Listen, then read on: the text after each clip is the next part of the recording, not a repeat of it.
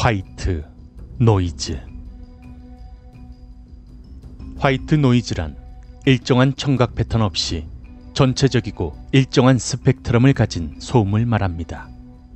흰 빛과 같은 형태의 주파수 때문에 white noise라는 이름이 붙으며 흔히 TV나 라디오에서 나오는 잡음입니다. 그러나 고주파가 섞여 있어서 듣기에 거북한 느낌이 들죠.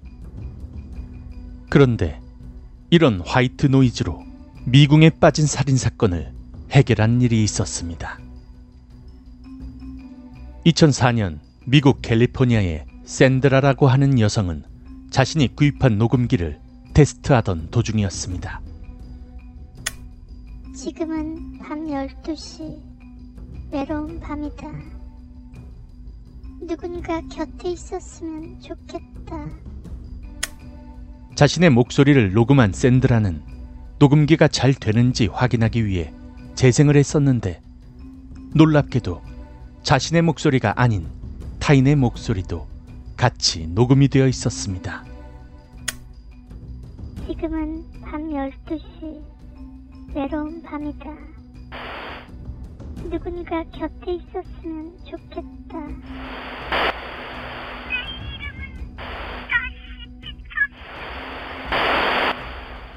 다시 반복해서 녹음기를 재생한 샌드라는 놀라지 않을 수가 없었는데 다음과 같은 말이 같이 녹음되어 버렸던 것입니다.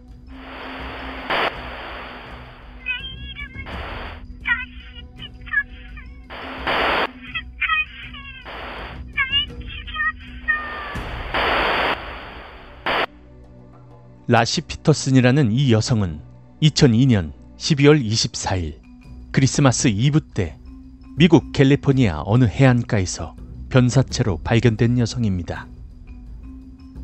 그녀는 임신 상태였기 때문에 더더욱 충격을 준 사건이었죠.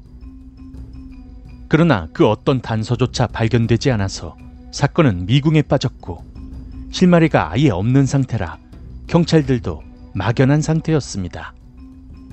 그러나 사건이 일어난 2년 후 샌드라는 자신의 녹음기를 테스트하다가 거기서 라시 피터슨이라고 밝힌 의문의 목소리와 스캇이 날 죽였어 라고 녹음된 녹음기를 들고 경찰에 찾아가게 되고 이런 지푸라기라도 잡고 싶었던 경찰들은 허무맹랑한 미스테리의 증거를 들고 수사를 펼쳤고 이내 범인을 잡는데 성공합니다. 범인은 white noise로 나온 그 이름 그대로 스캇이 죽였던 것. full name은 스캇 피터슨. 라시 피터슨의 남편이었던 것입니다. 이 사건과 white noise의 목소리는 각종 뉴스와 TV 프로그램 등에 소개되어 사람들 사이에서 크게 이슈가 되어버립니다. 그러나 이런 사건은 이 라시 피터슨 사건 하나만 있는 것이 아니었습니다. 2004년 6월 11일 캐나다 엘버타주 에드먼튼 누군가에게 납치되어 잔인하게 살인당한 레이첼 퀸이라는 여성의 시신이 발견되었고 이 역시 아무런 단서가 발견되지 않아 미궁 사건으로 빠지게 됩니다. 그로부터 2년 후 담당 형사였던 웨이는 골머리를 앓고 있던 도중 라시 피터슨에 대한 사건에 대해 알게 되었고 녹음기를 들고 사건 현장으로 가게 됩니다. 결과는 놀라웠습니다. 사건 현장에서 리사 피터슨 때처럼 white noise 속에 사람의 목소리가 들렸고 거기서는 톰이 레이첼을 죽였어. 라는 말이 똑똑하게 들어 있었습니다. 웨이는 이 녹음기를 연방 특수수사팀에 제출하게 되고 용의자들 중 톰이라는 이름을 가진 남성을 집중 수사합니다. 그리고 곧 범인이 잡히는데 범인의 이름은 톰 스베크라. 역시나 white noise 속에서 들렸던 어떤 목소리에 의해서 미궁에 빠진 사건을 해결하게 된 것입니다. 그렇다면 이 잡음 속에 들리는 목소리의 정체는 무엇일까요? 이것은 영혼의 목소리다. 또는 white noise 속의 우연이다. 라는 주장이 상반된 가운데 이미 누군가가 사람이 녹음을 한 것이라는 주장입니다.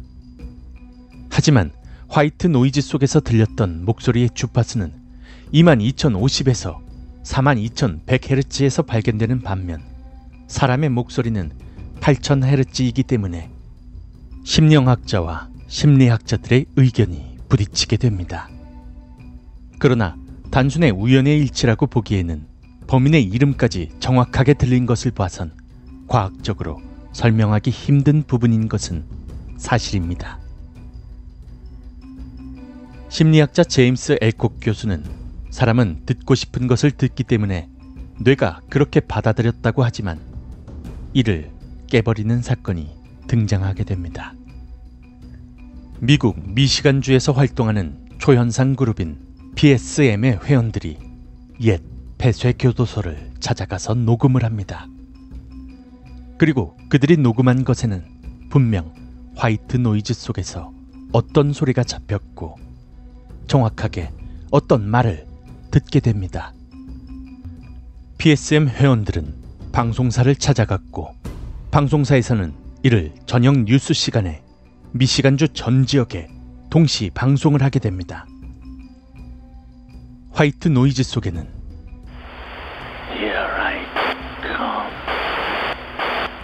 즉, 내가 여기 왔다 라는 말이 녹음된 것이죠. 제임스 엘콕 교수는 사람들이 심리적으로 익숙한 단어를 들었다고 하지만 미시간주에서 TV를 보던 모든 사람들이 Here I come으로 들었던 것입니다. 그렇다면 white noise 속에서 들린 그 사람의 목소리, 미궁에 빠진 살인 사건을 해결하게 도왔던 목소리는 정말 죽은 자의 영혼의 소리일까요? 정확히 밝혀진 것은 전혀 없습니다.